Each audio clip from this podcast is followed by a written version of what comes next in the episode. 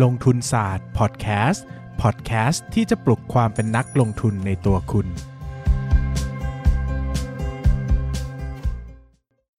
สวัสดีครับ ยินดีต้อนรับเข้าสู่รายการลงทุนศาสตร์พอดแคสต์รายการที่จะชวนทุกคนไปพัฒนาความรู้ด้านการเงินและการลงทุนไปด้วยกันนะครับ วันนี้เป็นโอกาสพิเศษเนาะผมอยากจะหยิบเอาบทความหนึ่งนะของดรนิเวศเหมวชิราวรากรนะครับ นักลงทุนแนวเน้นคุณค่าที่เป็นต้นแบบการลงทุนในประเทศไทยเลยนะครับเอามาพูดคุยกันนะครับ แล้วก็เล่าเนื้อบางอย่างข้างในให้ฟังละกันนะครับ เนื่องจากวันที่ 7 มกราคมนะที่ผ่านมานะครับ ตัวดรดิเวศเองเนี่ยก็ได้เขียนบทความบทความหนึ่งนะครับ น่าสนใจมากๆนะครับ ชื่อว่า Super Stock ในตลาดหุ้นเวียดนามนะครับ ผมก็ได้อ่านนะ ได้อ่านแล้วก็ได้หยิบจับเอามาดูเนื้อหาข้างในแล้วก็ค้นพบว่า เออมันเป็นบทความที่สะท้อนมุมมองการลงทุนของดรนิเวศอยู่ประมาณหนึ่งเลยนะครับดรนิเวศเนี่ยเขาก็พูดถึงเรื่องของ super stock นะครับ super stock ของดรนิเวศเนี่ยส่วนใหญ่ก็จะเป็นหุ้นที่เรียกได้ว่า 10 ปี 10 เด้งนะฮะหรือโตราคาหุ้นเนี่ยโตเฉลี่ยทบต้นปีละประมาณ 26%นะครับถือไว้ 10 ปี ราคาขึ้นมา 10 เท่านะครับ ในยุคของดรนิเวศเนี่ย หลายคนก็จะรู้ว่าดรนิเวศเนี่ยหาหุ้น 10 เด้งได้หลายตัวเนาะ อย่างเอาง่ายๆ ชัดๆ เลยที่เป็นที่รู้จักกันก็อย่าง TF Mama นะครับดรนิเวศก็เคยถือนะครับ หรือว่าจะเป็นหุ้นในตำนานอย่าง CPALL นะที่ดรนิเวศถืออยู่ประมาณ 4,000 ล้านเนี่ยนะครับชัดๆ เลยเนี่ยนะครับก็เป็นตัวที่พิสูจน์ว่าจริงๆ แล้วสมัยยุคสมัยหนึ่งเนี่ยนะครับประเทศไทยเนี่ยก็มีตัว super stock อยู่ให้เลือก มากเลยแหละนะครับดรนิเวศก็เล่าให้ฟังว่าสต็อกเอตัวตัวตัว super stock เองเนี่ยนะครับมันก็จะเป็นหุ้นที่มีลักษณะเป็นมีความสามารถในการแข่งขันอย่างยั่งยืนนะครับแล้วก็มักจะเป็นผู้นำในอุตสาหกรรมนะครับแล้วก็อยู่ในอุตสาหกรรมที่เติบโตดีนะครับสอดรับไปกับการเติบโตของกลุ่มคนในประเทศนะครับ มันก็จะมีกลุ่มนะที่เราเคยเจอกันก็เช่นกลุ่มค้าปลีกนะครับ กลุ่มสื่อสารนะกลุ่มโรงพยาบาลหลาย ๆ ตัวนะครับ ที่ขึ้นมา 10 เด้งนะในในประเทศไทยก็เราก็มีให้เห็นแบบนั้นนะครับ แต่พอ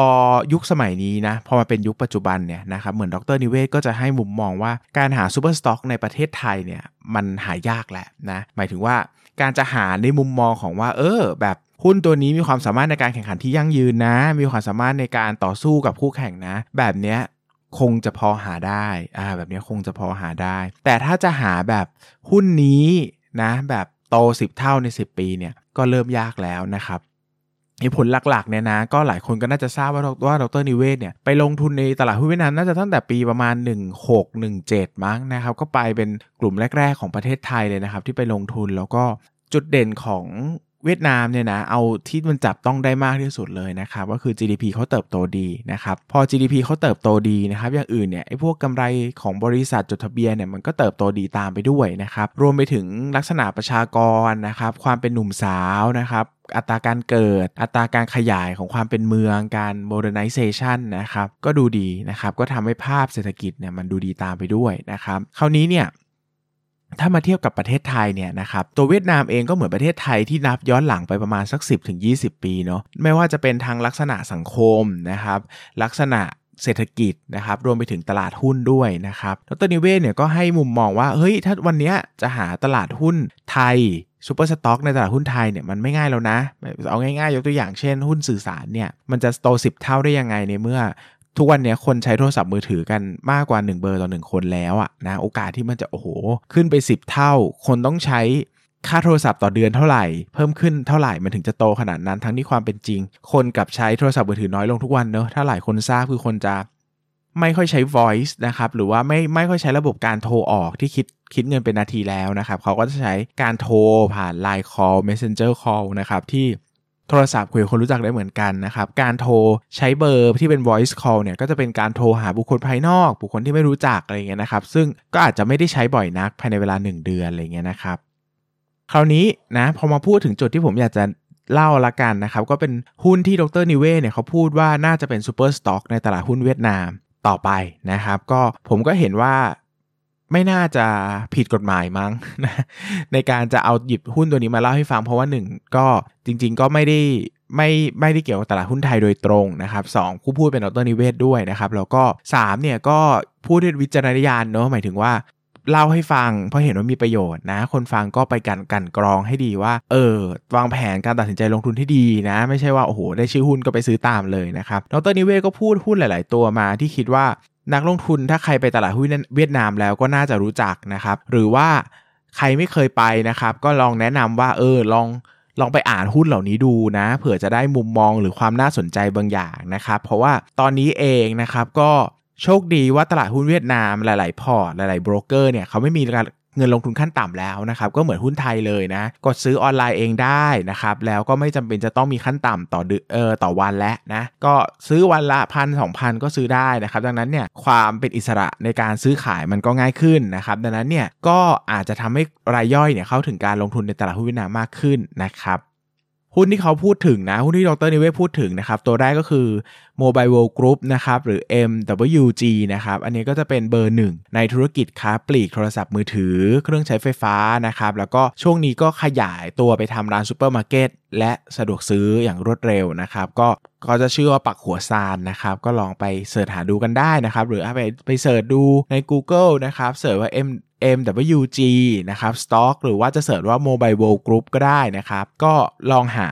ธุรกิจ ลักษณะการทำธุรกิจของเขานะครับ ก็เป็นหุ้นอีกตัวหนึ่งที่เรียกได้ว่ามีความเขาเรียกว่าอะไรอะเรียกได้ว่ามีความได้รับความนิยมอย่างยิ่งจากนักลงทุนต่างชาตินะครับ เพราะว่าจริงๆ ในตลาดหุ้นเวียดนามเนี่ยจะมีสิ่งที่เรียกว่า foreign room limit นะครับก็คือว่าเพดานการถือหุ้นจากต่างชาติเนี่ยตัวนี้เต็มตลอดนะครับแทบจะไม่สามารถซื้อขายในกระดานได้เลยเนอะถ้าอยากได้ก็ต้องรอมีคนที่เป็นชาวต่างชาติ offer จะขายให้นะครับก็ต้องบวกค่าพรีเมียมอาจจะ 10% 20%ก็ว่าไปนะครับ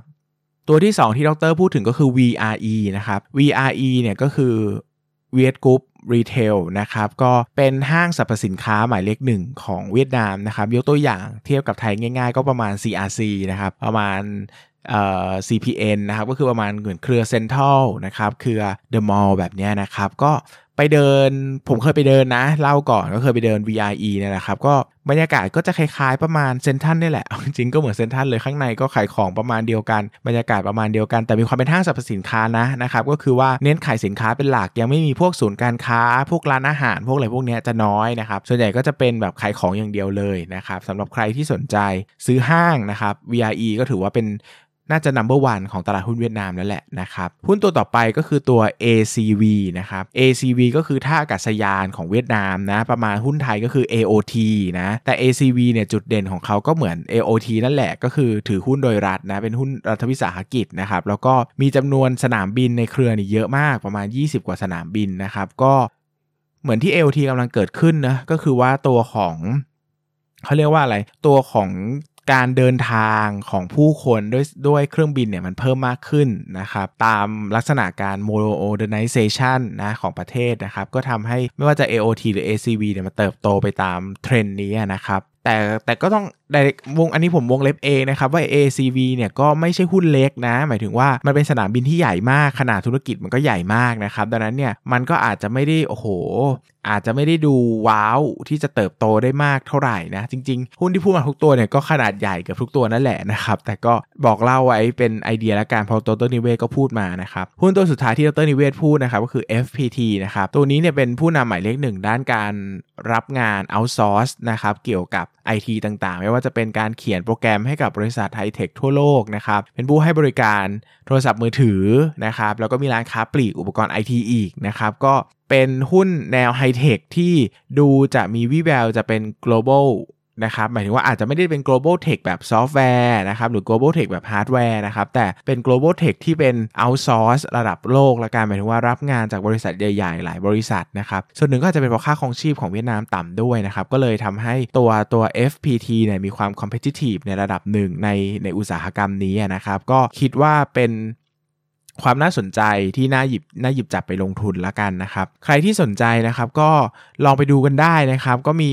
Mobile World Group นะ MWG VRE นะครับ ACV นะแล้วก็ FPT นะครับอาจจะไม่ต้องซื้อก็ได้นะครับเพราะก็บอกก่อนว่าแต่ละตัวมันค่อนข้างจะใหญ่แล้วนะมันอาจจะไม่ได้โอ้โหโตได้วูบวามนะครับแต่สำหรับคนที่คิดว่านะคนที่คิดว่าอยากได้ไอเดียในการลงทุน อยากได้ไอเดียในการศึกษาธุรกิจ หรืออยากไปอ่านหุ้นใหม่ๆบ้างเอาง่ายๆอยากไปลงทุนเวียดนามอยากไปหาหุ้นเวียดนาม แต่ไม่มีไอเดียเลยนะครับก็ลองหาอาจจะเริ่มต้นจาก 4 ตัวนี้ก็ได้นะครับดร.นิเวศน์ก็พูดเองว่ามันมีมันเป็น super stock นะครับก็ก็ก็ลองดูแล้วกันนะครับวันนี้ก็เลยหยิบจับมาฝากเพราะเชื่อว่าน่าจะมีประโยชน์ต่อหลาย ๆ คน และคิดว่าหลายคนยังไม่ได้อ่านบทความนี้นะสำหรับวันนี้ก็ขอบคุณทุกคนมากเลยครับ สวัสดีครับ อย่าลืมกดติดตามลงทุนศาสตร์ในช่องทาง podcast player ที่คุณใช้ แล้วกลับมาปลุกความเป็นนักลงทุนกันใหม่ในลงทุนศาสตร์พอดแคสต์